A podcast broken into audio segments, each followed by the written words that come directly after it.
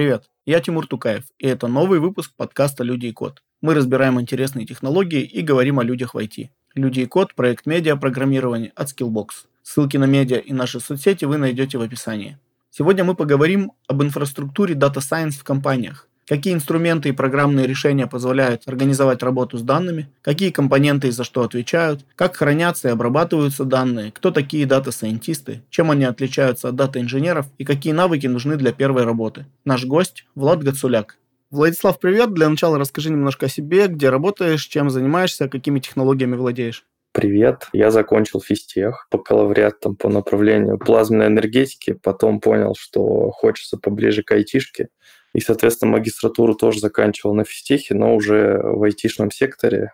Есть такая замечательная кафедра а, банковских информационных технологий. Она, соответственно, от Сбера, но располагается в МФТИ. Соответственно, там закончил магистратуру. Вот.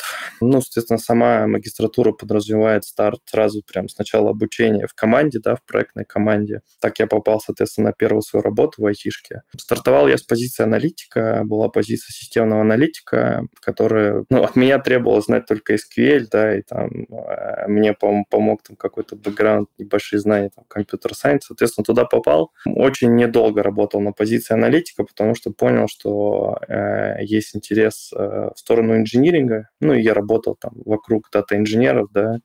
Соответственно, мне это сильно понравилось. Плюс я слышал какие-то слова типа Hadoop, Spark. Я такой, о, прикольно. После того, как э, отработал на позиции аналитика, начал ботать, да, активно и, естественно, попал там в команду дата-инженеров. Основной мой как бы опыт инженерный, да, я, соответственно, все время работал в бигдатовском стеке, э, соответственно, стек был точки зрения там, хранения это Hadoop, да, HDFS и все его компоненты. И с точки зрения движка обработки был Spark, а, там большая часть проектов была, соответственно, там питонячая пишка, да, Spark, называется PySpark, да, я как раз работал на нем. И часть проектов у нас была э, на скале, но Spark такой дружелюбный в плане API, да, DataFrame API, и там э, для того, чтобы переключиться, не нужны глубокие знания скалы. И это мне позволило, соответственно, потрогать и нативно, да, скалу э, со Spark работал вокруг этого, попал потом в команду в ML Engineering, э, ну, на позицию, да, ML инженера. Там как раз я начал знакомиться с моделями, с тем, как сложно их выводить в продакшн, э, с тем, как у нас, соответственно, там формируются все обучающие выборки. Вокруг этого работал, и там мне очень повезло, соответственно, с моим тим лидом, который прям, он тоже был физтех, и он, знаешь, так заточен был на развитие команды, заставлял читать очень много книжек, и, в общем, твоя оценка работы в команде была не только с тем, как ты там проходишь ревью, да, пишешь код, а еще помимо этого ты должен был закрывать конкретные книжки, статьи, и он прям составлял такой список. Вот, кстати, Антон Попов, ему привет, если он нас слушает. Вот, соответственно, после этого я попал в команду X5, а, соответственно, там я тоже был а, как э, Spark Developer, да, дата-инженер в Big Data стеке, Hadoop, Spark. Э, соответственно, там поработал я недолго, и вместе с э, руководителем из X5, э, который, соответственно, был руководителем команды, Э, мы попали в e-аптеку, соответственно, он э, отвечал за э, Data Science Stream и вообще выходил на позицию CDS, да, Стас Гафаров, известная личность в узких кругах, вот ему тоже привет. Вот, соответственно, он позвал помочь ему с данными, потому что это все было с нуля, да, e-аптека с самого начала, грубо говоря, начинала. У нее появилось желание пойти в сторону Data Science, и вот, соответственно, нужно было разобраться и с данными. Вот, пошел туда и стартанул, соответственно, с вопросов скажем так, э, я бы это назвал э, ML-инженера, который еще закрывает вопросы э, большой части работы с данными. Э, после того, как мы поняли, что работы в области дата-инжиниринга вагон и тележка, и там нужно было, соответственно, отстраивать с нуля КХД, то есть корпоративное хранилище данных, потому что там то состояние, в котором оно было там на старте проекта, но оно не позволяло заниматься Data Science для того, чтобы там Стасу и мне почистить данные, подготовить какие-то фичевые витрины, нужно было прям упарываться. Вот, и, соответственно, параллельно с этим всем мы нашим э, топам, да, объяснили, где мы сейчас находимся, чтобы они как бы отдавали себе отчет. Вот, и стартанули команду ДВХ, я ее собрал, соответственно, перестроили КХД, а, продолжаем его там перестраивать. Эм, это я уже тебе как бы подхожу, как, чем конкретно сейчас я аптеки да, занимаюсь. То есть у меня первая команда – это ДВХ, в которой есть два стрима, то есть две отдельные команды. Одна команда – это инженеры, то есть дата-инженеры, но они именно ДВХ-шного такого стиля. ДВХ – Data Warehouse, правильно? Да, да, да, да. Да, да.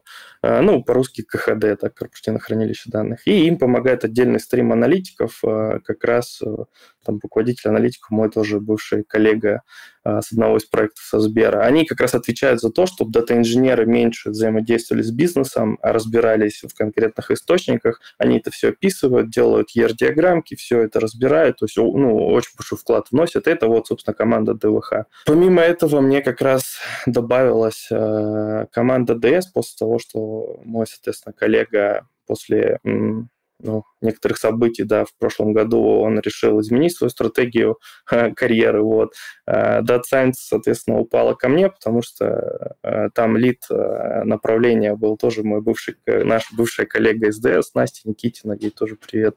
Вот, она, соответственно, лидит команду DS, а я комплексно отвечаю за, соответственно, ДВХ, Data Science, и вот с недавнего времени Data проект, который я долго вместе с CTO, вместе с архитектурной командой и аптеки долго прорабатывали, да, потому что это большая инвестиция для компании, и там бизнес должен четко понимать, зачем ему это нужно. Вот, соответственно, мы долго это прорабатывали, его стартанули, к чему я очень рад. И вот, собственно, за эти четыре там стрима я отвечаю в компании. Вот, ну и там должность у меня называется директор по Data AI, по-русски это CTO, ну, в плане там общепринятому какому-то, но помимо этого у меня еще DS есть команда. Примерно так.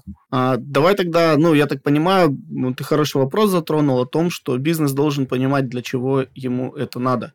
И мог бы здесь более подробно рассказать, то есть к какому бизнесу и зачем вообще это нужно, на какие вопросы, может быть, позволяет отвечать там Data Science и когда он не нужен?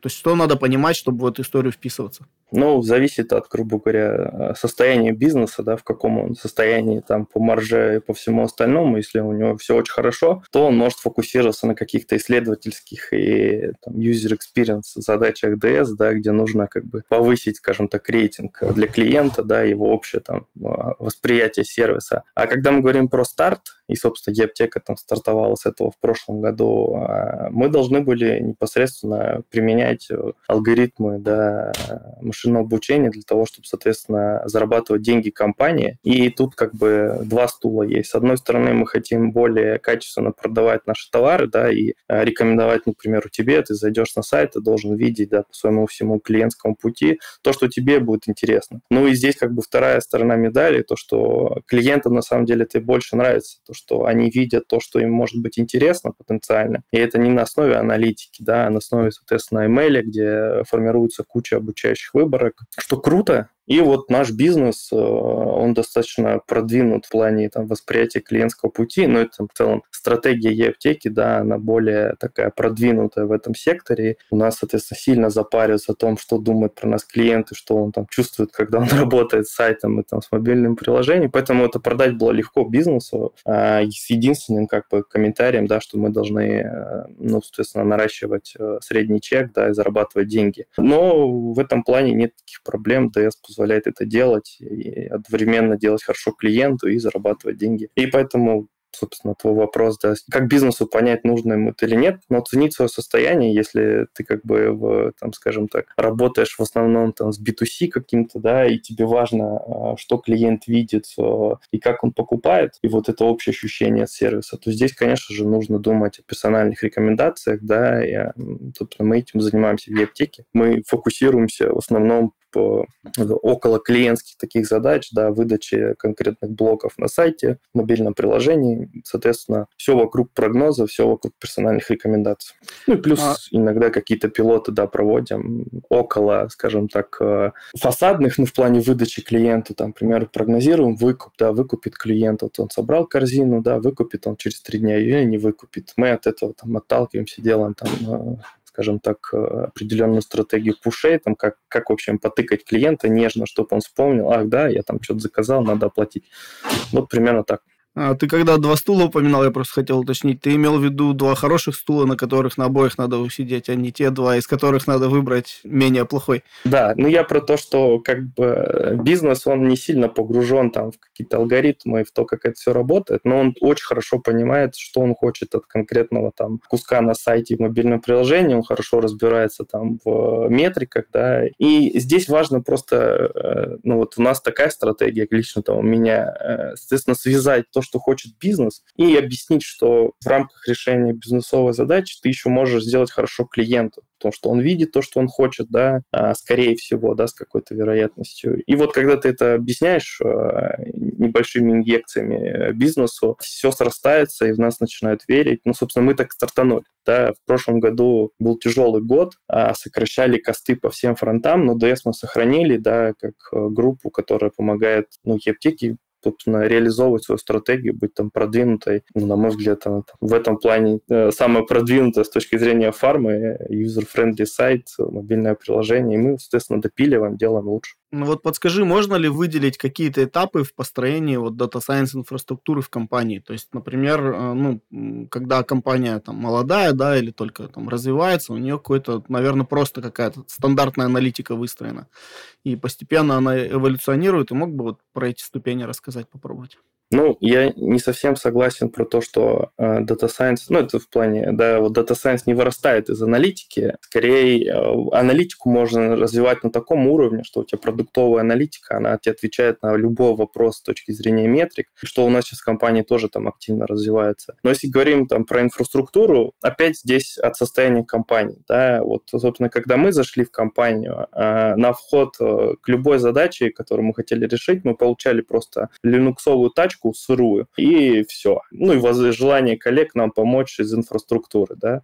Ну и, соответственно, инфраструктуру мы отстраивали, исходя из э, ну, опыта, скажем так, да, есть куча прекрасного open-source мира, в котором есть, соответственно, компоненты, которые используют, ну, в целом все компании используют э, большую часть компонент, и некоторые свои допиливают, да, или прям с нуля создают свои, тот же Яндекс, да. Ну, в общем, у кого есть много ресурсов и много времени, да, они идут таким э, сценарием. и Соответственно, если мы говорим про как бы, первый этап построения инфры в компании, то достаточно просто хороших серверов, да, с хорошим там, количеством ядер памяти а, и диска. Достаточно взять ребят, которые работали с докером, работали там с докер композом, а, умеют, а, соответственно, ML-опсовую часть поднимать, да, и набирается набор компонент, который помогает работать модели, да. Если мы по конкретным там будем обходить, ну, то есть мы должны решить вопрос, где мы храним данные, да, то есть под капотом там любых моделей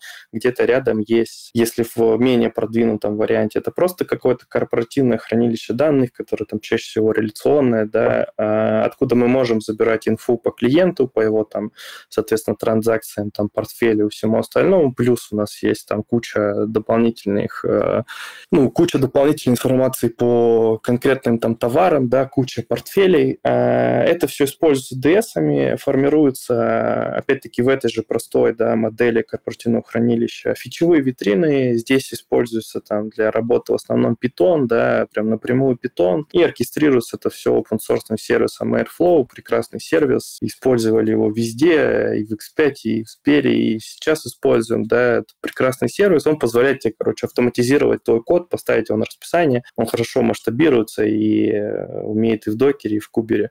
Вот, это, грубо говоря, базовый фундамент, то есть у нас есть данные, мы их, соответственно, обрабатываем питоном, делаем подготовку данных, какое-то формирование, там, изучение признаков, и дальше у тебя появляются новые компоненты. Там, к примеру, тебе где-то нужно хранить объекты, да, вот то, что ты посчитал, их не очень удобно обратно сложить к КХД, потому что это реляционная модель данных, это нужно запариваться о типах данных. Здесь позволяет, там, к примеру, если мы говорим про объектное хранилище, то это классический S3, да, который поднимается, либо можно использовать там готовый менедж-сервис S3, там, любого провайдера облачного, либо там развернуть самостоятельно. Дальше, соответственно, появляется кубик там хранилища признаков, тот же Redis, да, и вот э, из интересного, что там DS э, позволяет уже иметь какую-то инфраструктуру а, такую для работы именно модели. Есть прекрасный сервис MLflow, который по сути, там вот у разработчиков есть репозиторий, там GitHub, GitLab, а вот, соответственно, у дата-сайентистов есть э, реестр моделей, который как бы базируется на сервисе MLflow. Все это open source, да, все это разворачивается, просто нужны вот э, ML-опсовые навыки, да, чтобы понять, как это все завести,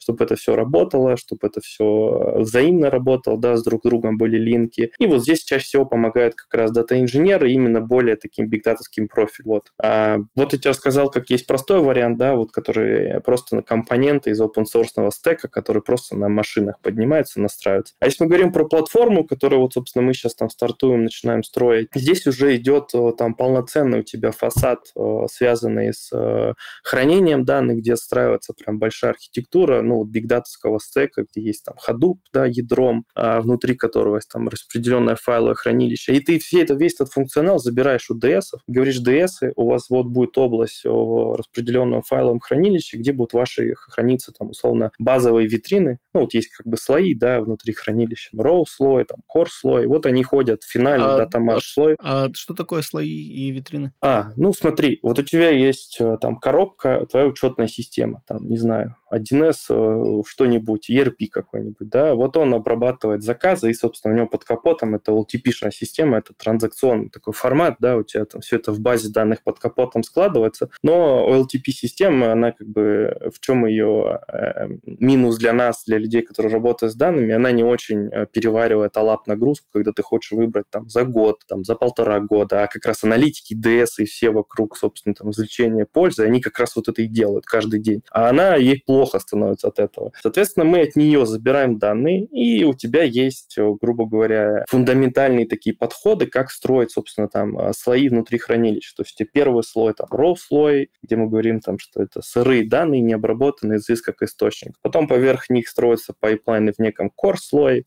и дальше формируется data mart слой. Это как раз вот плоские витринки, то есть вот, ну, можно представить в Excel, да, хорошую плоскую таблицу, которую удобно работать, можно строить там сводные таблицы, аналитику. Вот как раз плоские витрины – это витрины данных, то есть они очищены, они стоят на расписании. И вот дата-сайентисты с ними работают. И про то, что я тебе возвращаюсь про платформу, да, вот как раз в компании Кубик, который отвечает за агрегацию всех данных в компании, это вот отдельный проект, который строится там обычно на Big Data, да, на Hadoop, на Spark, они собирают все эти данные в компании. А дальше вот как раз что к вопросу инфраструктуры такое же продвинуто для DS. Помимо вот этого всего, там, грубо говоря, хозяйства, связанного с хранением данных, у тебя появляются компоненты те же самые, про которые я тебе рассказал ранее, то есть S3, Redis, MLflow, Airflow, только он уже в более в production ready таком состоянии, это какой-то там, грубо говоря, кубер используется, там автодеплой всех этих сервисов, мониторинг, связка через CI-CD. И вот самое интересное, что для нас, вот специфика именно там еаптечного там DS э, ну, нам важно, соответственно, поверх наших моделей строить сервис, да, некий фасад, фасад REST API, да, который позволяет тебе интеграцию очень легко проводить, к примеру, с сайтом, либо мобильным приложением, да, сайт это там набор, ну, чаще всего был когда-то монолит большой, да, его начали пилить на кубики микросервисы, и все микросервисы очень хорошо друг с другом общаются либо там через кавку, либо напрямую через REST API, условно. И вот идея вот этих всех фасадов э, ML, да, ты делаешь такой же, соответственно, сервис, у которого есть ручка, да, REST API, и любой микросервис, к примеру, ну, давай возьмем какой-нибудь пример, э, на сайте есть блок рекламы, да, вот э, прям вот картинка, которую ты видишь, что можно купить. Вот, собственно, вот эту генерацию блока делают конкретный сервис да, внутри компании. А со своей командой да, они вот пилят свой движок этот.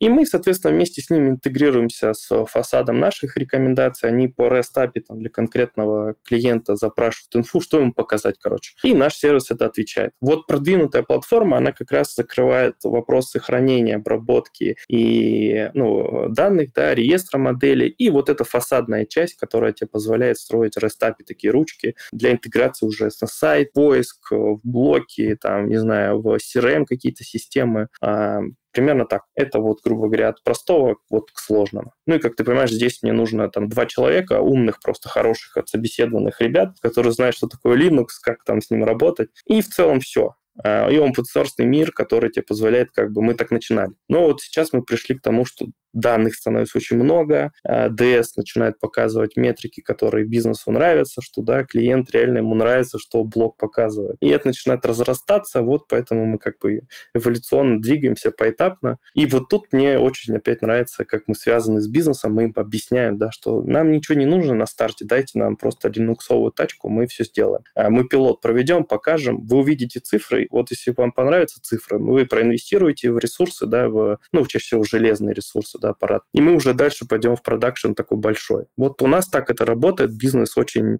лоялен в плане скажем так, он воспринимает э, предложение очень так э, хорошо. Это показывает, что компания такая. Ну, мне очень нравится в этом плане такой стартаповский дух. То есть у нас нет задач ради задач там в стол. У нас все это встречается напрямую, там, лидер там бизнеса от бизнеса какого-то. Мы вместе думаем, как решить задачу.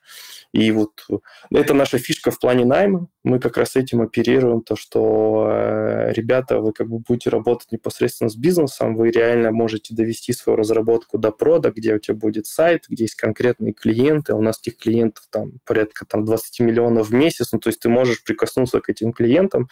Ну, и это прям драйвит всю команду. У меня ну, по крайней мере, внутри отзывы, ребята в восторге, всем нравится. Потому что они не делают, вот, знаешь, какую-то кусочку такой, вот, когда у тебя большая индустриальная такая разработка, где куча команд, и там чаще всего делают такие а, области какие-то, да, а у нас нужно комплексно решать задачу, и это прям всех качает, ну, и мне самому нравится этим заниматься минутка бренда работодателя была, да? Такой момент. А, давай поговорим о том, ну, вот как последовательно идет работа с данными. Начнем, хотел начать, знаешь, чего? Вот, ну, есть сайт, да, например, сервис, ну, вот, e-аптека я клиент, я туда захожу, что-то смотрю. Что там должно быть на этом сайте, да, на этих сервисах, которые под капотом у сайта, чтобы данные куда-то начали отправляться. То есть, и кто, это, кто за это отвечает. То есть, какие-то разработчики должны какие-то, ну, вот, ну, я, например, Яндекс Метрику, да, устанавливал на сайт. То есть, берешь код куда-то там засовываешь. Но я так понимаю, если идет э, речь о своей платформе, да, сбора данных, то все равно это решается тоже каким-то кодом, который куда-то ставится и который что-то там подсасывает. Вот мог бы рассказать, как этот код создается, кем, куда он ставится, что он делает? Ну, в целом, ты как бы верхний уровень примерно я описал, да, у нас есть, э, грубо говоря, вебовая часть, да, вот у нас есть там сайт, условно, мобильное приложение. А, чаще всего оттуда мы забираем информацию там кликстрима, ну, конкретно вот какую кнопочку ты нажимаешь, вот все, что ты, как ты взаимодействуешь с сайтом, с мобильным приложением, это все в виде кликстрима логируется через кавку и собирается в ну, определенном формате в платформу. Помимо этого мы используем, да, ну вот, грубо говоря, ты нажал на кнопочку заказ, у тебя под капотом идет там обращение, грубо говоря, в основную учетную систему, которая обрабатывает запросы твои, да, вот что нужно клиенту что-то там купить.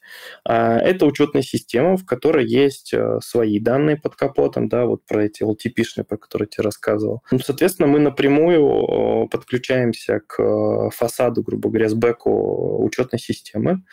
И здесь, грубо говоря, от простого сложного изначально у нас были реплики, да, мы просто делали такое зеркало состояния базы данных под капотом и, соответственно, реплицировали это в отдельный, грубо говоря, хост, откуда мы уже своими, грубо говоря, SQL забирали. А, но сейчас будем там идти в сторону, есть такой подход, типа change data capture, то есть каждое изменение под капотом, вот, грубо говоря, каждое изменение э, строки в базе данных, у тебя каждое изменение отправляется в кавку, ну, есть опять-таки open source сервис такой Debezio, вот он умеет, ну, там много таких решений, нам нравится Debezio. И вот он как раз каждое состояние логирует, отправляет в кавку. А ты уже из кавки забираешь, грубо говоря, в ну, около реал-тайме, да, батчами, э, ну, микробатчами в Spark есть такой там Spark Structure Streaming, и складываешь их к себе в платформу. И таким образом ты как бы должен собрать весь э, flow, который происходит на сайте от момента, вот клиент зашел, авторизовался, не авторизовался. Там два сценария идет, да. Если авторизовался, ну, как ты понимаешь, у тебя сразу вырастает портфель данных, потому что у нас есть его айдишничек, у нас есть много чего, что мы до этого собирали по клиенту. Это как бы наш горячий клиент, да.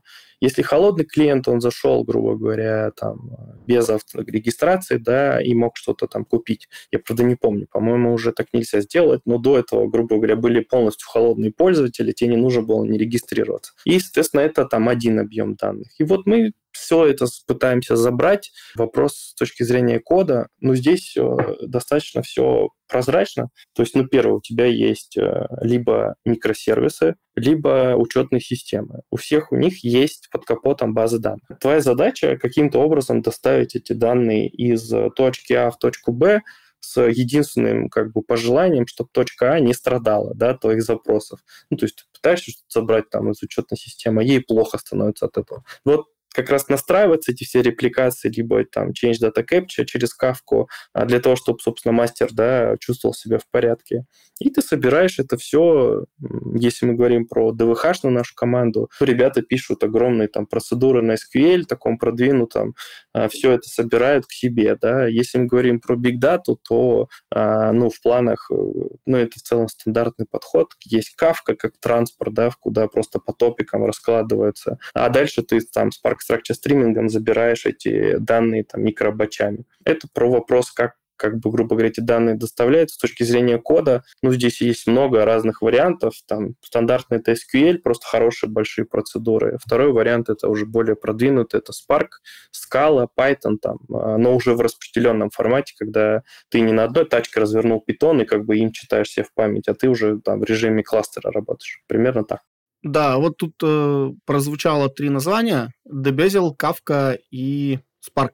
Вот. Мог бы чуть подробнее объяснить, что делает каждый из них э, и для чего он предназначен? Ну, начну с хвоста. Spark, э, собственно, как раз вот по нему я преподаю на кафедре, да, это, там, ну, на мой взгляд, самый топовый движок обработки данных, который, собственно, там есть компания такая, да, Apache Foundation, да, они, соответственно, это open source продукт, но он уже как бы внутри них развивается помимо open source. Это движок обработки, который как бы базируется и фундаментально изначально придуман как некая эволюция MapReduce. Я не знаю, там слушатель, либо ты знаком, это вот раньше был, грубо говоря, ну, да, давай коротко, корот, короткий ликбез в распределенках. Вот у тебя там изначально был э, Google File System, который когда-то потом стал open source продуктом HDFS который потом превратился в Hadoop. Вот HDFS — это про то, как мы распределенно храним наши данные да, на N машинах, да, и формируем кластер. И после этого нужно было, ну, данные мы сохранили, а как там нам посчитать что-то, да, не на одной машине, а на там 20 машинах. И вот появился MapReduce, который как бы распределенно это считал, но у него были нюансы с точки зрения оптимизации. Он много работал с диском. Диск невозможно там оптимизировать, потому что есть да, жесткий диск, у него есть там болванка, у него есть предельные какие-то показатели, ты не можешь ее, как бы, как бы ты не хотел, ты не можешь ее там сильно раскачать. И за счет вот этих э,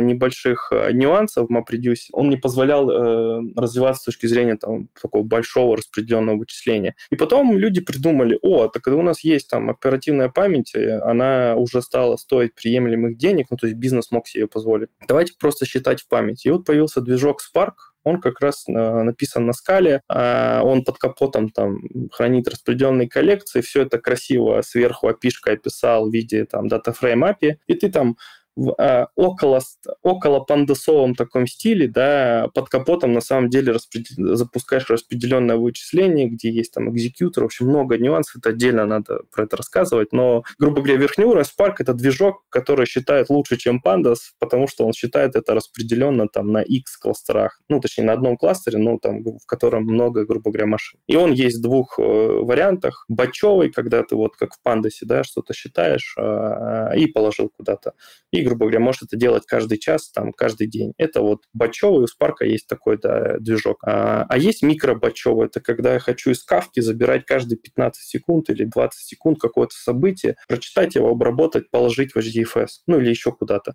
Это вот как раз Spark есть, там Spark Structure Streaming. Вот два режима, бачевый, микробачевый.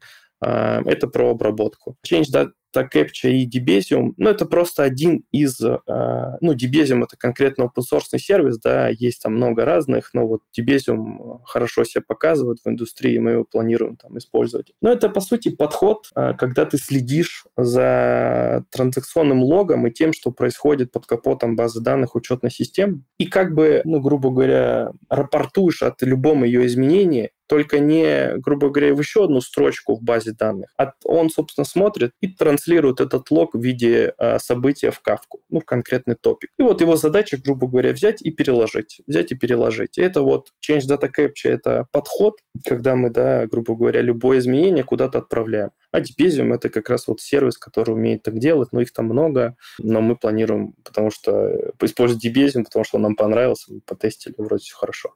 Вот, Кавка. Ну, слушай, Кавка, э, Кавка это транспорт, да, это то, как любой э, микросервис может общаться с любым другим микросервисом через какой-то транспорт, да, где у нас есть под капотом, э, ну, это месседж-брокер, условно, когда ты общаешься через какие-то сообщения, да, есть Кавка внутри, есть там компоненты в виде основных, это топики, да, по сути, вот для обывателя это некая табличка внутри какой-то, ну, какого-то сервиса, да, но она там со своей спецификой Кавки, а, куда каждое событие складывается чаще всего в виде JSON-объекта. Да? А, это вот прям событие, которое положилось в топик. Дальше, собственно, топики можно распределять, делать такой кластер из Кавки. Да? Это вот, про, помнишь, я тебе рассказал про HDFS, тут примерно похожий подход, что чтобы ее масштабировать там горизонтально, у нее есть там кластер, внутри есть партиции. Вот это все добро очень хорошо работает, и Кавка как бы, ну, я не знаю продвинутых компаний, в которой нет Кавки, я таких не видел.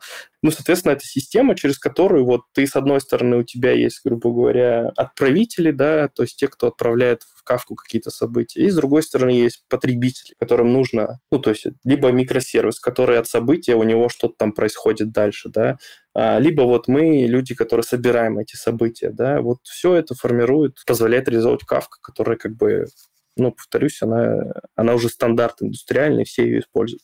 А, получается, наш а, там, Debezium, да, берет вот эти события, ну, если грубо прям говорить, с каких-то микросервисов, с базы данных, да, тащит, отправляет в кавку, сразу сортирует по топикам, да, по, ну, топики, я так понимаю, это классификация какая-то. Да-да, куда, грубо говоря, в какую подпапочку положить mm-hmm. строчку, да. Кавка эти строчки отправляет другим микросервисам, правильно, которым одним предназначен, или в хранилище в какое-то, или она сама есть хранилище? она является таким хранилищем, да, именно этого лога, да, месседж брокер это про то, что я положил, у тебя внутри там есть некий retention time, то через сколько это сообщение удалится. Ну, потому что если ты поставишь там год, ну, понимаешь, у тебя каждый микросервис что-то пишет, он тебе там сломается, условно, диск закончится. Вот она каждым там retention time э, очищается, но вот, грубо говоря, за две недели она может сохранить это состояние, и любой, собственно, потребитель, кому нужно, он подключается к ней, читает и дальше с этими данными что хочет делать. Но прикол Кавки э, такой самый важный для там, работы с ней, то, что ты гарантируешь последовательность событий. То есть вот, грубо говоря, ну, не знаю, давай по кликстриму, да, там, ты клиент зашел на сайт, ты такой, оп, нажал на строчку поиск. Прилетело одно событие, мы знаем, что оно было первым, да. А дальше ты ввел какой-то запрос, конкретное слово, да, там, поисковой запрос какой-то, это второе событие. И мы знаем, что если мы будем забирать эти данные, то в этой же последовательности мы их все заберем. Это важно, потому что тогда тебе позволяет строить нормальную аналитику да, клиентского вот этого пути, воронок и всего остального. Мы получили, у нас что-то там, ну, закэшировалось, не знаю, как правильно назвать, в кавку, в общем, отправилось, в кавке оно лежит. А что происходит дальше? Я так понимаю, это сырые данные. В какой-то момент кто-то их время от времени забирает оттуда. Да, да. А кто? Кто? Ну, смотри, а, либо код, да, то есть какой-то сервис, ну вот если мы говорим про там мою стезю, это да, платформенные какие-то компоненты, тот же Spark он слушает а, конкретный топик, а, то есть вот у тебя работает Java, да, ты запустил какое-то приложение, которое постоянно слушает вот этот конкретный топик в кавке. То есть любое изменение в этом топике у тебя запускается процесс, а, который ну, прочитывает, да, читает эту информацию, как-то ее обрабатывает и дальше что-то с ней делает. Либо складывает, либо еще дополнительно куда-то отправляет другой топик. Например, ты же можешь транспорт прям выстроить, да, поставки. Ну, соответственно, чаще всего это либо какой-то, если мы говорим про платформенную часть, там, движок обработки, да, ну, вот индустриальный, там, есть Spark, ну, есть там, грубо говоря, чуть меньше кода писать, э, есть такой Apache NiFi, там, конструктор из кубиков и стрелочек, ты, грубо говоря, соединяешь, собираешь такой скелет пайплайна, но ты не пишешь код, да, ты не пишешь на Scala, не пишешь на Python, там, а, а ты прям вот э, как конструктор это все собираешь, в Kafka поступили данные, и он погнал сам это все прогонять. Вот есть такие решения. Ну, и второй вариант, вариант, это я тебе про платформенную часть рассказал. Второй вариант, ну, это такой же микросервис, который, соответственно, э, от события в конкретном топике у него создается там, э, ну, определенный сценарий, там, что он должен реализовать. Там. Ну, не знаю, там, к примеру, какие-то интервалы доставки, да, вот э, ты клиент, ты нажал купить, ну, или, например, оформил заказ, ты хочешь увидеть там, мне может там курьер привести в течение трех часов, там, или завтра, условно. Вот под капотом интервалы доставок генерятся отдельным микросервисом, да, который как раз отвечает за, когда мы можем конкретному клиенту в конкретном городе привести конкретный товар из конкретного хаба. Вот, соответственно, от события в Кавке, грубо говоря, как один из вариантов интеграции, да, создается событие, на событие у тебя обработка идет, она дальше может а, в соседний топик, там, грубо говоря, записать, а, собственно, интервалы, которые нужны, да, показать конкретному ID клиента. И ты уже своим сервисом, который это показывает, да, идешь туда, читаешь и показываешь. Вот примерно это так работает. Но тут, э, честно говоря, такие э, архитектурные компоненты, я тут предпочитаю миру рисовать как бы платформу, потому что, ну, так на слух немножко сложно. Может. Ну, пока вроде бы понятно. Я так понимаю, есть два варианта, да? Ну, то есть, точнее, не два варианта, а, а два, ну, скажем так, потока. При первом эти данные берутся и обсчитываются, при втором, ну, и из них потом будет строиться какая-то, может быть, модель, да, или там выборка и так далее. При втором варианте, когда у нас уже что-то посчитано было предварительно и какая-то модель собрана, а, эта модель берет, а, обрабатывает эти данные и использует их как триггер для того, чтобы пользователям ну, сайта отправлять уже какие-то, ну, какой-то конкретный контент, чтобы они там по нему кликали, там, может быть, и так далее. Правильно понимаю? Ну, и, смотри, мы сейчас с тобой разобрали в формате вообще взаимодействия там микросервисов. Если мы говорим про DS, как бы вот составляющую в этом, всей, в этом всем хозяйстве, да, то чаще всего у тебя есть как бы два подхода онлайн и офлайн модели, да, именно которые как бы что-то дают, это я тебе вначале рассказывал. Если мы говорим про онлайн, то чаще всего а, делают отдельный микросервис, задача которого как раз взять вот это событие, да, конкретное, там, клиент зашел в корзину, а, и у клиента в корзине три там товара условно. Он отправляет это событие Э, не через кавку, а напрямую в наш сервис через REST API. То есть он пост-запрос делает какой-то, отдай мне там что-то. Либо а, get, грубо говоря, э, верни вот конкретный массив какой-то. Вот взаимодействие именно с DS-овской части чаще всего выстраивается именно так, потому что есть микросервис, задача которого, грубо говоря, он такой транслятор, да, он с одной стороны получает события, и он чаще всего написан на Go, оптимизирован с точки зрения памяти, ну так прям прокачан, да, и он с другой стороны у него есть куча ручек, ну, потому что у тебя может быть отдельно ручка REST API для персональных рекомендаций. Рядом у тебя ручка, там, к примеру, хост, порт, да, и конкретная пишка, которая делает там прогноз, э, не знаю, там, бандлы, там, комплементарные товары, ну, какие-то там, да. И вот такая модель, она, ну, ты понимаешь, да, она позволяет тебе масштабироваться. Ты можешь, во-первых, эти ручки под капотом масштабировать. Есть там движок Nginx, да, который умеет это все, грубо говоря, на сервисы раскладывать. И ты, тебе позволяет э, как бы быстрее расти, да, у тебя позволяет больше кейсов, а твой микросервис, вот этот первый, его отдельно пили для того, чтобы он как раз был вот этим транспорт. Вот если так, грубо говоря, сверху, это примерно так работает. Ага, окей. Так, мы, получается, у нас данные отправились в Кавку, из нее кто-то их позабирал, например. Я так понимаю, а, они либо предварительно должны обработаться, либо они сразу как-то считаются этим спарком и куда-то отправляются вот в те слои, о которых ты говорил. А, там core слой, raw слой и так далее считается хорошим тоном а, никак данные не обрабатывать от источника. Ты вот из ИС берешь, вот тебе пришел JSON какой-то, какой бы он ни был, да, а ты его is сложил в конкретную область в HTTP Face. Соответственно, если мы говорим про КХД, какой-то просто DVH условно, там такой же подход, ты берешь как бы as is от источника информацию и складываешь ее, не обрабатывая никак. А дальше, ну, соответственно, с единственными там нюансами формата хранения, но это такие уже, грубо говоря, такие маленькие нюансы, да, но состояние там массива, оно вот as is. А дальше вот как раз а, следующим этапом это отдельные а, джобы, ну, то есть это отдельные, скажем так, давай как, вот у тебя код есть отдельных, а, ну, отдельные джобы, которые внутри себя содержат какой-то код, они занимаются только лишь тем, чтобы взять из кавки сообщение и положить его в HDFS в конкретную область. Они больше ничего не делают, только этим заняться.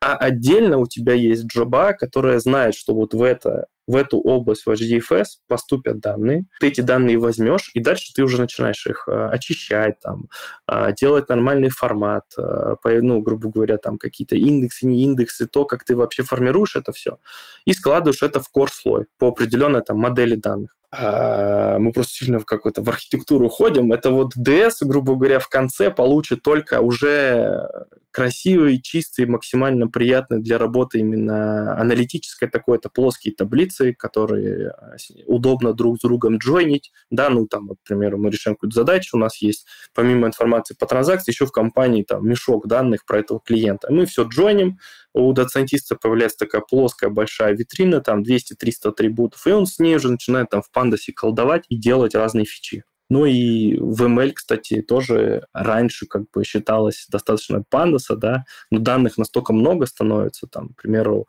там петабайт, какие-то объемы прям большие, и уже pandas вообще не вывозит это все дело. И появляется вот Spark, который как бы и дата-инженеры могут использовать, и питонисты, грубо говоря, дата-сайентисты, они прекрасно там используют э, Spark, там нет ничего такого прям суперсложного, не без там, грубо говоря, нюансов оптимизации, которые дата-инженеры делают.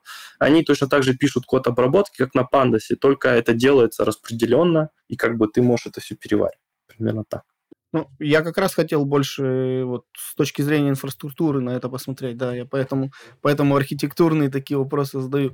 А вот смотри, у нас ушло все, все это, получается, ну, сырые данные, да, в сырой это трехслой, и я так понимаю, по какому-то расписанию время от времени партии этих данных э, автоматически обрабатываются и переводятся в корслой. Ну, как будто бы, значит, я понятно объясняю. Ну, да, да все да. правильно ты говоришь. Э, вот помнишь, я тебя называл open-source компоненты, которые э, можно прям в любой компании на одной на люксовой машине развернуть. Вот есть такой сервис Airflow. Он как раз под капотом, это такой, не знаю, а, ты э, в Linux есть крон, да, там исполнение заданий. Да, на... планировщик древний. Да, да. Вот э, Airflow это, по сути, крон на стероидах такой. Он тебе позволяет как раз очень гибко настраивать вот эту всю этапность, да, вот, ну, там есть внутри таски, да, конкретные такие э, части исполни- исполнения какого-то обработки. И вот ты можешь строить такую последовательность обработки с любым таймингом, да, каждый час, каждый день, раз в неделю, раз в месяц. Можешь делать зависимость, там, грубо говоря, эта таска выполнилась, да, у нее там статус хороший, там,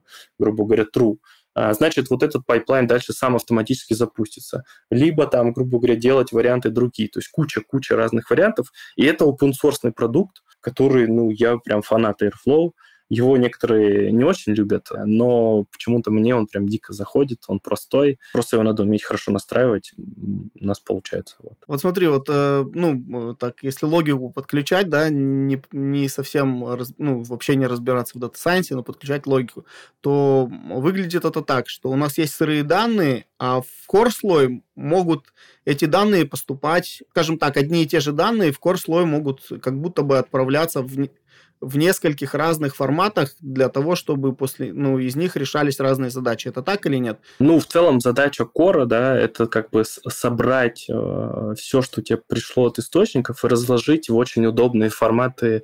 Ну, там разные есть модели данных, есть там, грубо говоря, dimension, да, моделинг, это когда такое созвездие, да, а есть там data vault, ну, в общем, там это целая отдельная область такого дата инжиниринга, но в целом задача core сделать так, чтобы у тебя стейджинг, который сырой, порой превратился в удобные объекты для того, чтобы их можно было любым способом друг с другом джойнить, а собирая вот конкретные портфели данных, которые нужны для конкретной задачи. Там, не знаю, мы делаем продуктовую аналитику, в ней нужно построить воронки вот по таким клиентам в таких разрезах э, с такой логикой. А, соответственно, пожалуйста, ты берешь э, core слой, знаешь, где какие данные лежат, у тебя есть описание, есть каталог данных, есть там куча проверок качества данных. Вот это все как раз делает там платформа данных. И ты, как доцентист, э, на вход э, в хорошем, да, это когда хорошо, ты на вход получаешь описание данных и, собственно, вот эту модель данных. И думаешь, так, мне для решения персональных рекомендаций э, ну, там же есть как бы такие базовые подходы, как бы они у всех фундаментально похожи.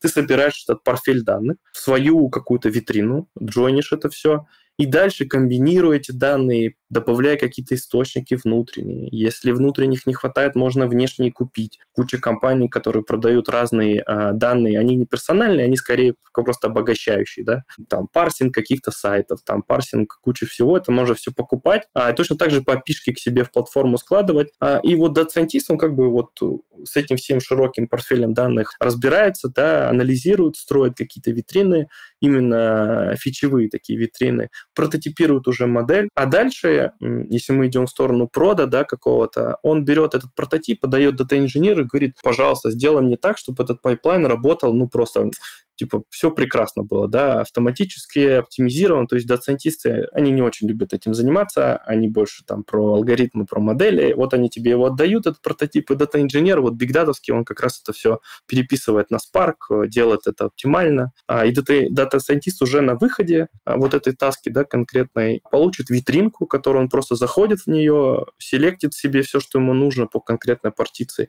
и работает с этим. Витринка — это что-то вроде крана, с какой-то конкретной водой, которая нужна для ответа на какие-то конкретный набор вопросов. В баре, вот, не знаю, конкретный О, кран от пива, да, подходишь, чпоньк, тебе данные пошли. Вот как раз мы делаем вот эти кранчики, э, и любой, грубо говоря, человек может подойти, заселектить нужно ему, там, не знаю, за год, за два, за три, за неделю, и, грубо говоря, все отработает быстро, все будет хорошо. А если вот росло, я так понимаю, это просто ну, набор каких-то данных, ну, просто на жестком диске, условно. Ну, так, если грубо говоря, просто набор каких-то файликов, да. А Корсло – это более сложная структура, которая управляется какими-то программами, да, ну, особыми. Не, смотри, по поводу программ, это все вокруг Spark, да, у тебя есть, грубо говоря, место, где ты хранишь данные, и движок, которым ты обрабатываешь данные. Но да, там, грубо говоря, row слой стейджинговый, да, это про то, как э, там лежат, э, если мы говорим про Big Data, там может лежать куча разных типов данных, начиная от JSON, заканчивая CSV-шками, там, TXT-шками и всем остальным. А, и вот, э, собственно, твои джобы в Spark, они берут эти данные, они умеют работать со всеми, ну, он движок этот продвинутый, он умеет работать там с чем угодно. Ну, прям у него много всего есть. А, и если чего-то нет, можно запили, напилить э, на скале именно тот коннектор, который тебе нужен. А, соответственно, ты эти данные забираешь, обрабатываешь, причесываешь, ну, называется там причесать данные. Вот, собственно, ты их причесываешь и складываешь в кор в определенные модели, которую, если мы говорим про компанию, то, ну, примеру, у нас этим будет заниматься там архитектор данных, то есть это отдельная роль в компании, в группе архитекторов, и его задача, э, вот, собственно, модель данных корпоративную, чтобы всем было удобно потом, грубо говоря, строить свои отчеты, селектить и все это использовать, и она была масштабируемая, гибкая и там отказоустойчивая, прям это отдельный архитектор, которого специализация как раз в том, как оптимально все эти кубики с друг другом сложить. Вот примерно так. И это все крутится на каких-то базах данных или нет? Там используются какие-то базы данных? Ну, опять, вот разные есть подходы. Если мы говорим mm-hmm. про Big Data, то все лежит в HDFS. Это как раз вот, вот ты правильно сказал про диск, только вот представь, что у тебя не один диск, а у тебя их там, не знаю, 500 условно. Они с друг другом, вот они там, могут быть в одной стойке, могут быть в разных стойках. Вот они лежат, вот эти твои диски жесткие. И HDFS это как раз про распределенное хранение. Там есть э, много всяких приколюх, но, наверное, это долго будет рассказывать. А, в общем, э, это распределенно все хранится, и потом есть там внутри сервис такой name это как бы такой сервис, через который ты запрашиваешь, что тебе надо выдать. И она умеет, вот, грубо говоря, ты запросил какой-то объект, она, соответственно, умеет найти нужную тебе информацию, где конкретно на каком диске это лежит, и сказать, где это прочитать. Вот примерно так это работает.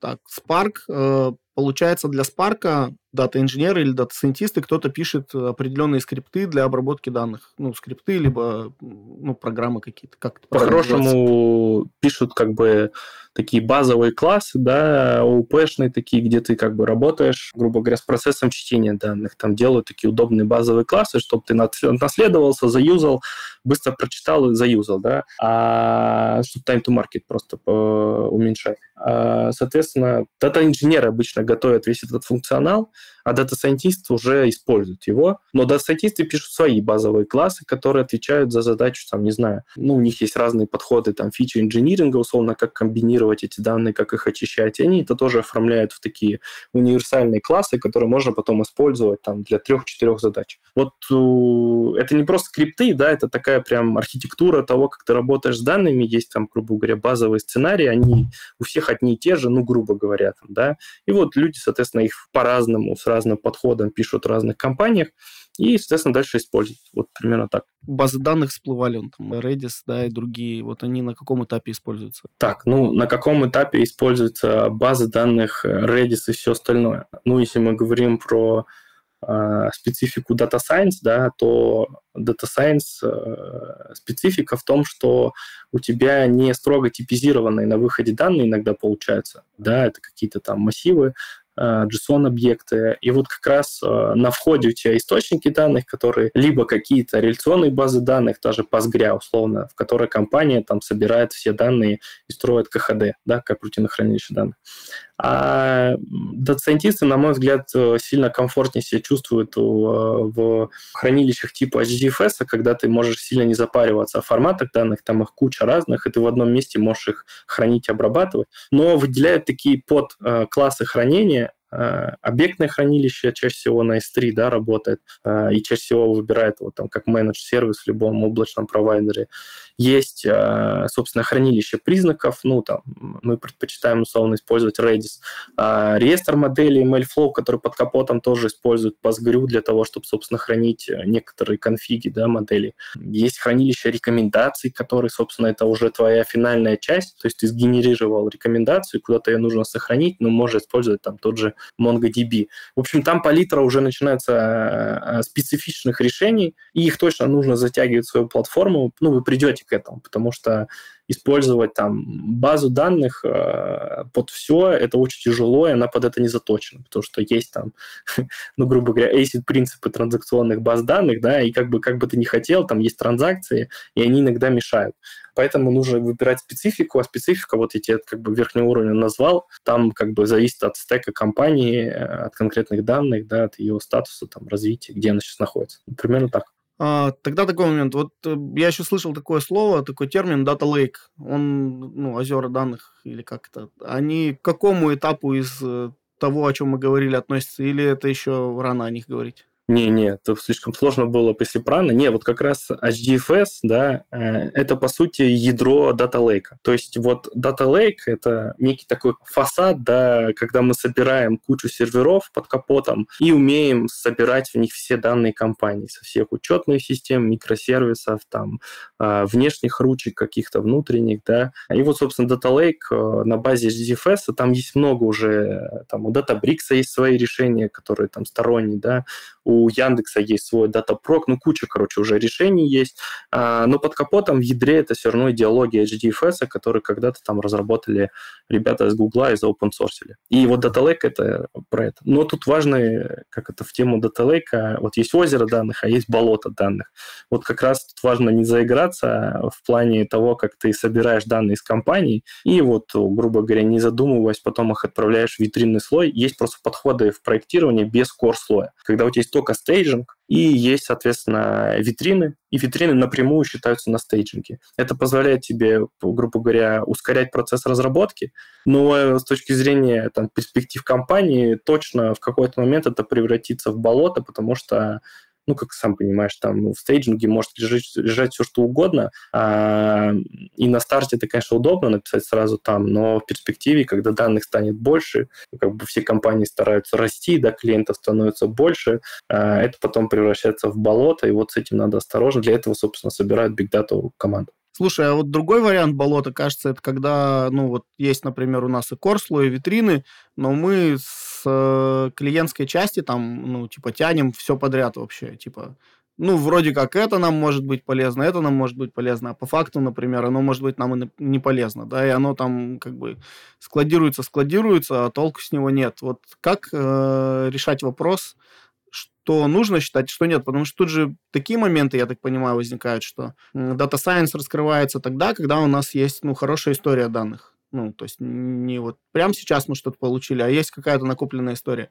И тут, я так понимаю, приходится постоянно искать баланс между тем, чтобы сразу с запасом какие-то данные брать, понимая, что через год вы вырастите, и они вам наверняка понадобятся для обработки. И между тем, чтобы не, не собирать лишнее, то, что, например, не понадобится еще долго или, может быть, не понадобится вообще. То есть как вот здесь, какой подход используешь? Я сторонник того, что нужно собирать все, если мы говорим про клиента и если мы говорим про его какой-то путь взаимодействия, да, ну, то есть он там оформляет заказ, вот мы все хотим по заказу, где этот заказ был оформлен. В общем, вся информация, которая доступна в конкретной версии релиза микросервиса, да, мы хотим все забирать.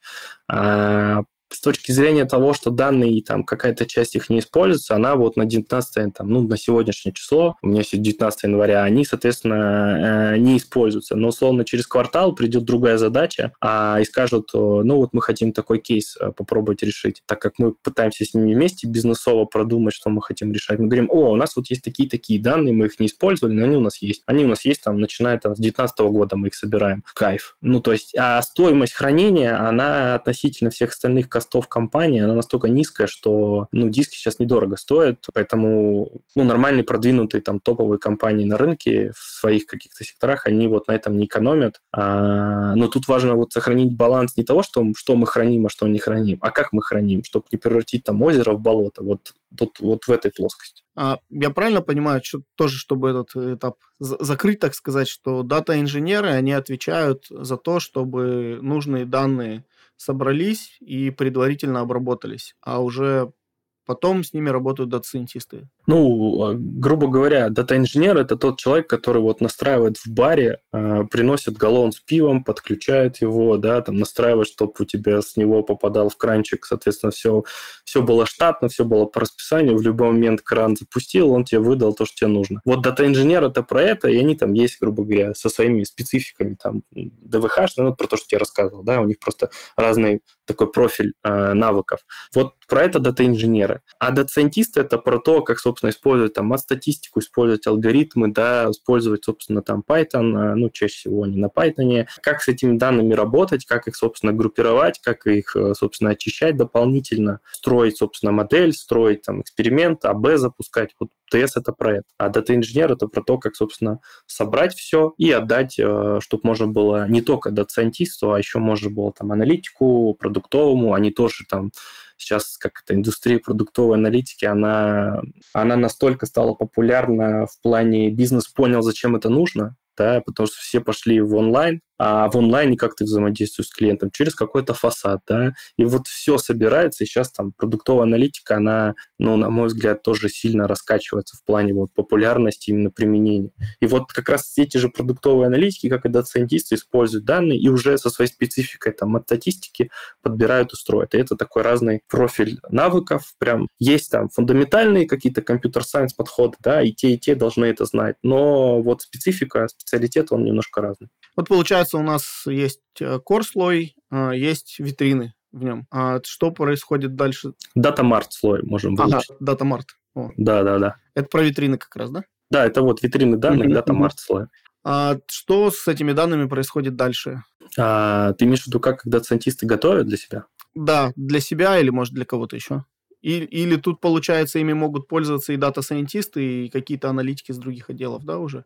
Да, да, ну то есть э, а, тут э, как это специфика решаемой задачи, она как раз отвечает на вопрос, какие данные мне нужны. Вот продуктовый аналитик, да, он скорее будет про думать про кликстрим, про то вообще, как клиент, э, грубо говоря, от старта, от точки входа до точки выхода, вот как он по воронкам этим двигался, какие он кнопочки нажимал и почему. Но в целом это про кликстрим, да, и дата-сайентисту тоже может быть интересен кликстрим, но ему еще интересно, что клиента в прошлом году там год покупал такой препарат, там, ну, все про нашу специфику.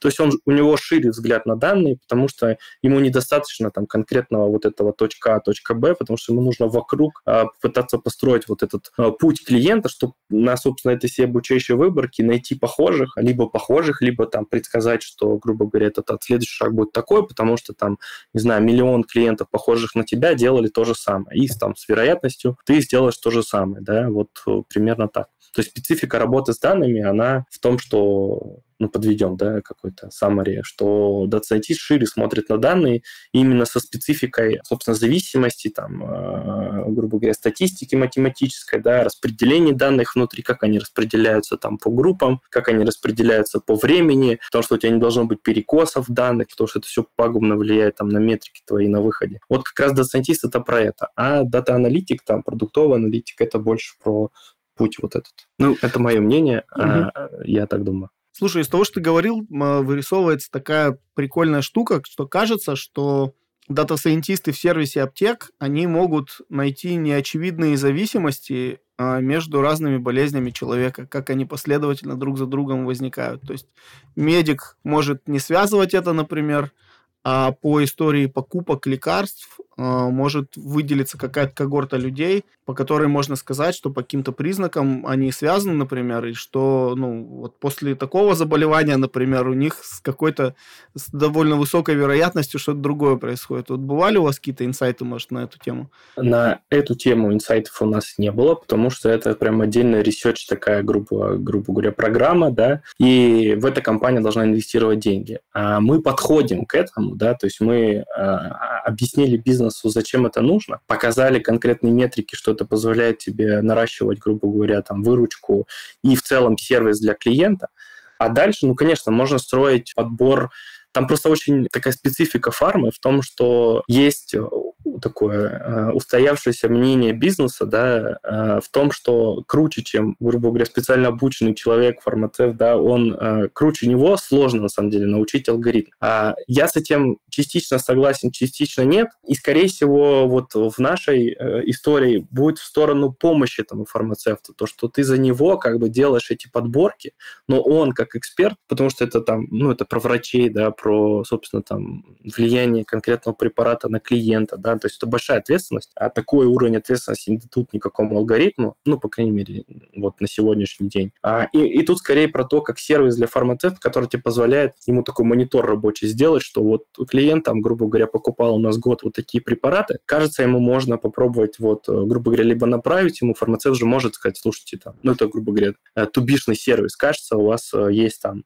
какие-то предпосылки к тому, что вам надо обследование вот в этой области пройти. Но это скорее про там специфику телемедицины, у нас вот есть такой партнер, там, Сберздоровье, они как раз вот, э, у них тоже вот э, клево с точки зрения работы с данными, э, вот они как раз про это, то есть они, мы с ними партнеримся, да, и вот идея в том, чтобы, соответственно, клиенту помогать и по здоровью следить. Вот они про это, а мы скорее про то, как, как достать препараты и, и дать там самую широкую ассортиментную матрицу. А вот Scientist в работе с данными какими инструментами пользуется? Я так понимаю, там есть то, что он что-то считает, и есть то, что он потом, может быть, в каком-то визуальном виде или в текстовом виде выдает. Ну, давай, э, что использует Scientist? Использует, смотря какой Scientist и смотря в какой компании Scientist. А если мы говорим про такого, ну, давай, э, мне все-таки больше нравится, когда такой стартаповский дух в командах есть, да, и у тебя человек не только Python умеет, да, SQL, а он еще знает, что можно в докере, там, в терминале что-то поднять. Вот э, наш Scientist – это тот человек, который умеет работать с терминалом, с Linux, да, он умеет там после SSH зайти на тачку, он умеет, соответственно, там, э, там докер композом поднять какой-то себе сервис, да, из нашего там имиджа. То есть это такой э, линуксовый функционал, да, какие-то знания в Linux. Потом, соответственно, это SQL, там фундамент любой работы с данными, кто бы что ни говорил, это SQL, потому что, собственно, это там самый старый древний э, язык запросов, да, он тебе позволяет как раз из из базы данных, либо из Data Lake, он тоже поддерживает SQL, забирать к себе эти данные, как-то их обрабатывать. И дальше появляется, собственно, Python. Python как раз совмещает, э, он под капотом тоже умеет, там, тот же Pandas умеет, там, SQL, грубо говоря, запросы запускать, и мы можем как бы скомбинировать, да. Но дальше как бы в Python ты можешь уже использовать там кучу библиотек визуализации данных, прям глубже их понимать, вот эти все, про то, что я рассказал, там, про распределение всякие разные по группам строить. Вот, э, собственно, визуально это все отрисовывать, чтобы самому понять, какие зависимости. Помимо этого можно на там, и мы пишем на Python как раз вот этот сервис, который поверх модели будет вот этой REST API ручкой. То есть вот, э, если опять по шагам, да, Linux, SQL, Python. И если мы говорим про дата-сайентиста, то есть вот на этом шаге можно там аналитику э, вот этого джентльменского набора хватит. Если мы говорим про продуктового аналитика, то еще сюда добавляем там какие-то, ну, круто продвинутую мат-статистику, АБшки. А это вот, собственно, четвертый. А если мы еще говорим про дата-сайентиста, то помимо этого еще очень хорошего уровня математика, алгоритмы и, ну, в целом, грубо говоря, Science Stack, весь именно с точки зрения моделирования, да, потому что помимо ну, грубо говоря, базовых знаний. Каждый день появляется новые библиотеки, их нужно тестировать, и для этого нужен опыт определенный. И там вот появляется вот эта градация между джуном, мидлом и сеньором. Это то, как он, собственно, умеет вот это все а, имплементировать в, в продакшн наш. А насколько Science это вообще про разработку? То есть насколько, ну, может, стиль работы с кодом у дата-сайентистов и у обычных разработчиков схожи или отличаются? Ну, если ты, например, наблюдал за этим. Да не, я, конечно, наблюдал, потому что работал ML-инженером. Ну, смотри, опять зависит от уровня конкретной команды дата-сайентистов, да, и их специфики работы. Ну, то есть, если вот мы говорим про наш стиль, когда мы говорим, э, ну, когда мы должны делать э, помимо модельной части еще микросервис, там, конечно же, все то богатство, которое есть в разработке, ООП, да, там, паттерны проектирования, там, солиды и все остальное, это точно так же применяется и в DS-разработке. Поэтому они не сильно отличаются от там, хорошего уровня разработки любого там микросервиса на Go, на чем угодно он написан, подходы базовые будут схожи но со своей спецификой, там, э, грубо говоря, масс-статистики и в целом там, математики. А если мы говорим про команды, где они занимаются, вот, грубо говоря, ответом на вопрос, который ты задал ранее, там, можем ли мы там прогнозировать, там, э, чем там клиент фармы, да, потенциально может болеть, там, ну, условно. Это research, там нет, там, грубо говоря, такой продвинутой разработки, потому что нет там никакой потребности. Там просто ООП для того, чтобы было удобно наследоваться и использовать там какие-то переиспользовать модули какие-то, и в целом это меньше похоже на, там, грубо говоря, продовую разработку. Вот попытался пошире ответить. Угу, угу. А вот еще такой момент. Визуализация входит в задачи дата-сайентистов или это кто-то отдельно делает? Если... Ну, опять, смотри, смотря какая визуализация. Если мы говорим про визуализацию с точки зрения работы бизнеса с этими данными, то есть отдельно там BI-разработчики, они, собственно, делают эти дашборды, поверх вот этих витрин, про которые мы там минут 15 назад разговаривали. Они как раз вот строят такие портфели управляющие, да, чтобы любой там топ мог зайти в мобильное приложение, либо там на планшет, а, открыть, собственно, дашборд и посмотреть, как у него там, грубо говоря, во Владивостоке продаются товары, ну, условно. Это вот про, грубо говоря, разработчиков BI. А если мы говорим про дата-сайентистов,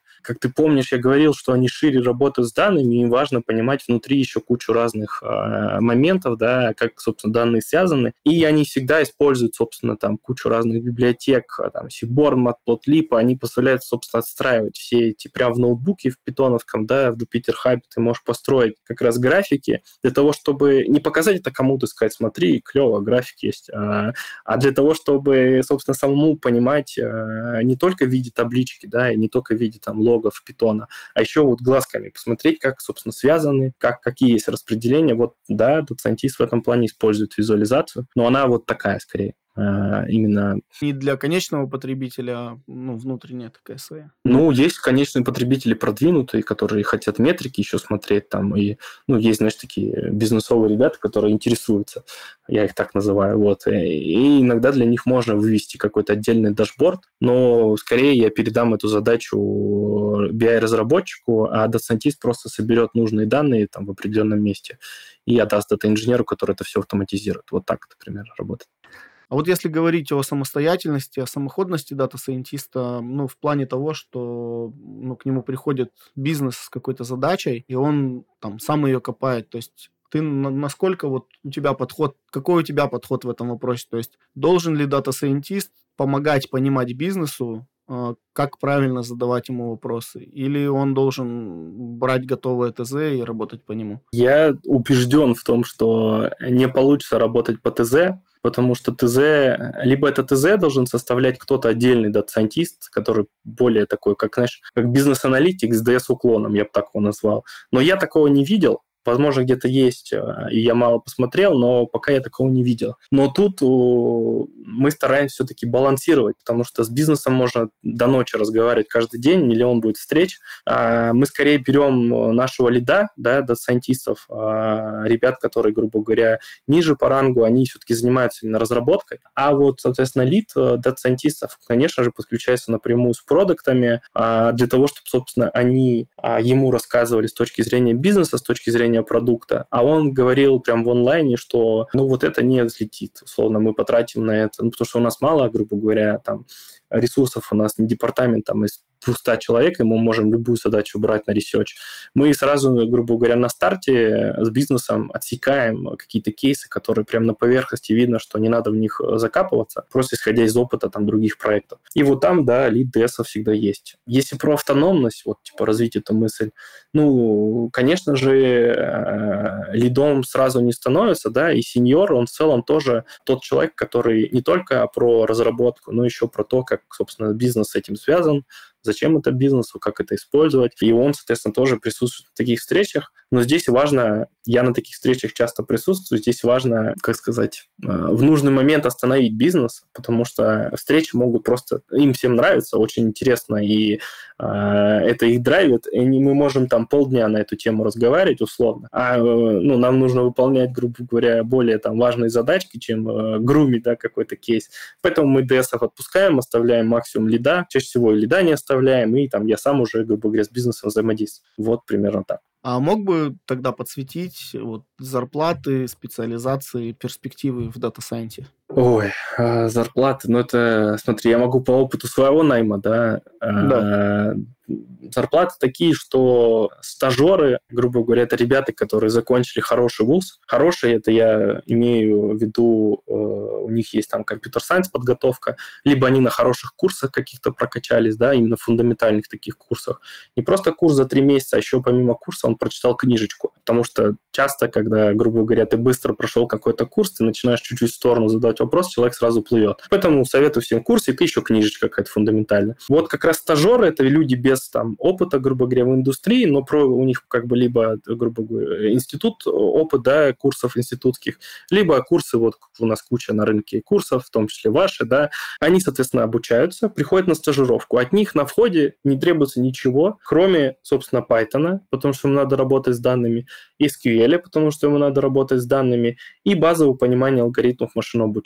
А, никаких там упоротых, очень сложных нейронных сетей, да, а, фундаментальных базовых а, подходов, которые позволяют ему уже войти в команду и начать через там 2-3 месяца перформить. Вот мы по такому сценарию пошли, потому что требует меньше инвестиций. Сумма, ну, обычно стажировка там плюс-минус медианная, там 60 тысяч рублей в месяц, и это иногда не за полный день рабочий, потому что ребята могут учиться, да, там пара ходить там на пятом-шестом курсе. Это вот такая медиана. Следующий шаг, он сразу сильно больше, да, вот, грубо говоря, заканчивается стажировка, она обычно трехмесячная. После этого, соответственно, сразу прыжок почти там x2, то есть это там порядка 100-150 тысяч рублей. Вот в этой градации живет Джун, а, но опять джуны есть разные. Там подразделы, есть джун совсем, грубо говоря, молодой, который только был стажером. Есть джун, который уже два проекта видел, но он еще не уверен в своих силах и боится идти в медловую часть. А вот, соответственно, джун в этом интервале плавает там от 100 до 150 тысяч рублей.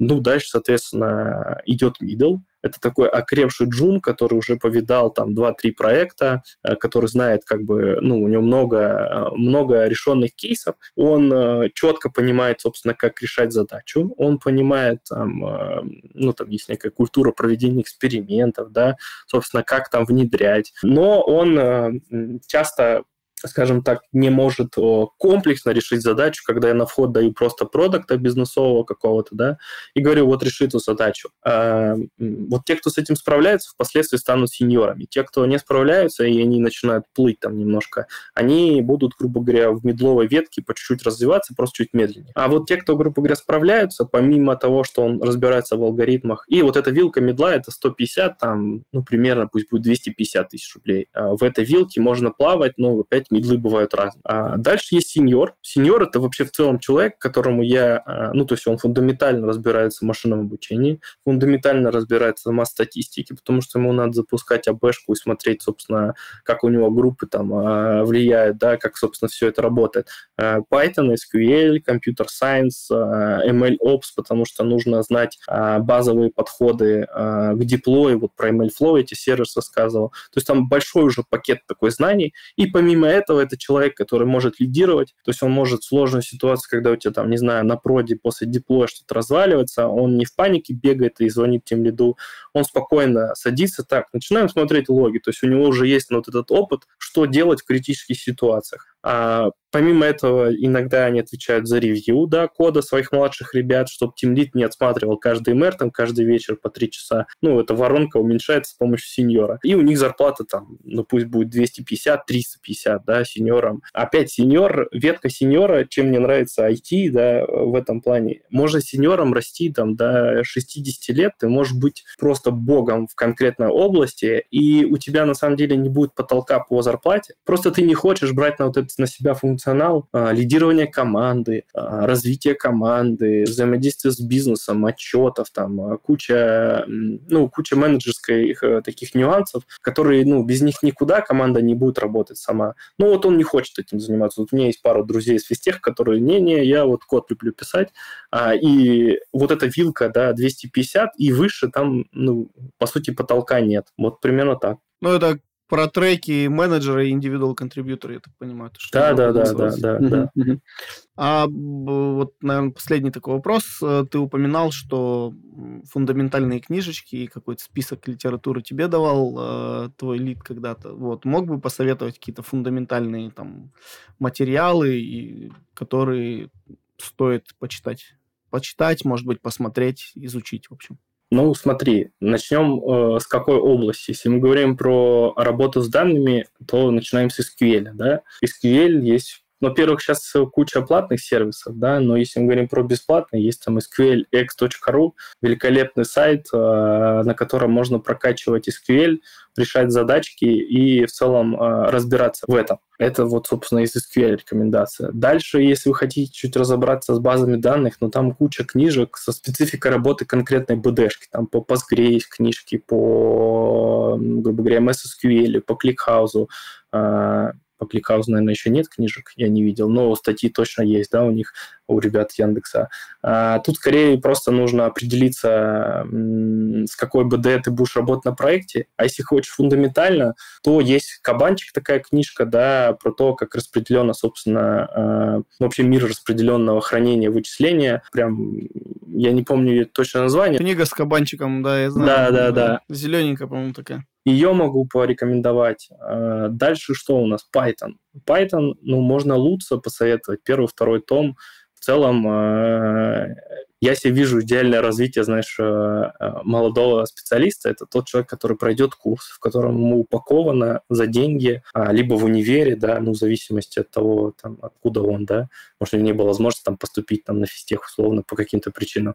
Есть курсы, которые тебе дают вводную информацию, такую пакетную, да, что вот базовый такой джентльменский набор. Помимо этого ты читаешь книжки, ну, вот мне, по крайней мере, мой э, тимлид, да, в прошлом э, советовал Луца, да, и он мне там поглавно прям Э, просил читать. Его нужно просто параллельно с тем, что ты изучаешь читать. И есть сервисы типа Кодвара и Литкода, где нужно решать задачки алгоритмические с точки зрения ну, проработки этой логики.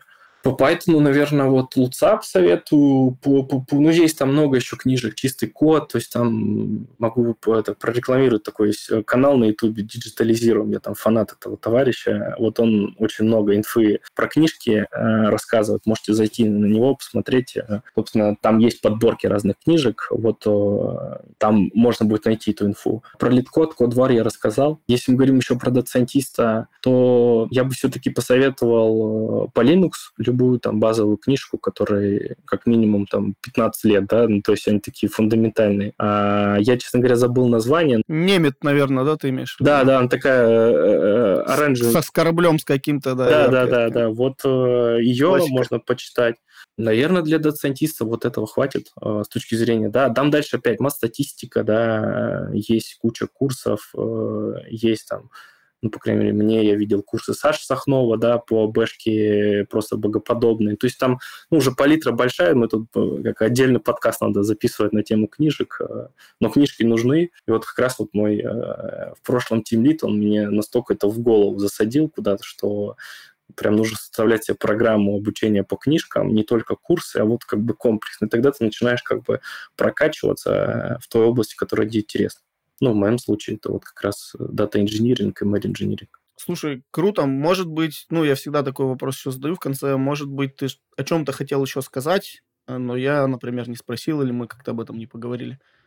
Ну, у меня единственное пожелание, э, грубо говоря, к слушателям, которые хотят развиваться в Data Science, вот хочу до них донести мысль, которую до меня доносил мой технический руководитель. Когда вы что-то изучаете, надо думать э, не только о вот конкретном курсе, который вам даст пакет, каких-то знаний базовых, как работать с библиотекой, как работать с питоном, с чем угодно, а, собственно, дополнять эти знания э, книжками, потому что, собственно, совокупностью у тебя появляется широкий такой пул знаний, и на самом деле там за трек в 6 месяцев можно успеть прочитать пару базовых книжек и пройти хороший курс. И вот, собственно, когда вы начинаете, когда вы стартуете, э, собирайте себе вот этот пакет. Так, я хочу быть дата-сайентистом. Значит, это работа с данными, это значит какие-то базы данных, какие-то э, бигдатские решения, тот же Hadoop, да, там Definition Guide of Hadoop есть, пример, книжка. А вот кубик, собственно, хранения. Дальше кубик обработки. Python, если, грубо говоря, позволяет время и желание, есть еще Spark вот этот распределенный. И вот, собственно, собственно, комбинировать вот эти книжки для того, чтобы, собственно, собирать вот эту, э, ну, фундаментальные такие знания, которые тебе могли дать в институте, но ты не мог, там, по какой-то причине туда не пошел. Просто это все очень чувствуется на собеседованиях, когда ты, собственно, работаешь с, э, и отсматриваешь там джунов условно. Часто они думают, что они джуны, э, но ты просто чуть-чуть в сторону смотришь, и уже там как бы бездна. И вот как раз вот этот совет могу дать, э, работайте с книжками э, свои курсы, и у вас все будет хорошо. Круто. Круто. Ну, мне было интересно, мне показалось, что ты ну, достаточно классно рассказал об инфраструктуре в Data Science. Я, мне давно было интересно об этом поговорить и узнать, как это все устроено. Вот. По крайней мере, я без картинок вроде бы понял, как там поток данных, куда что идет и как что, куда возвращается потом. Вот. Я надеюсь, что слушатели тоже поняли. Если не поняли, напишите мне гневные сообщения. Вот. Контакты будут указаны под подкастом. Классно. Спасибо большое. Спасибо, что нашел время, присоединился. Тимур, тебе вот. спасибо. Пока. Да. Хорошей недели. Пока.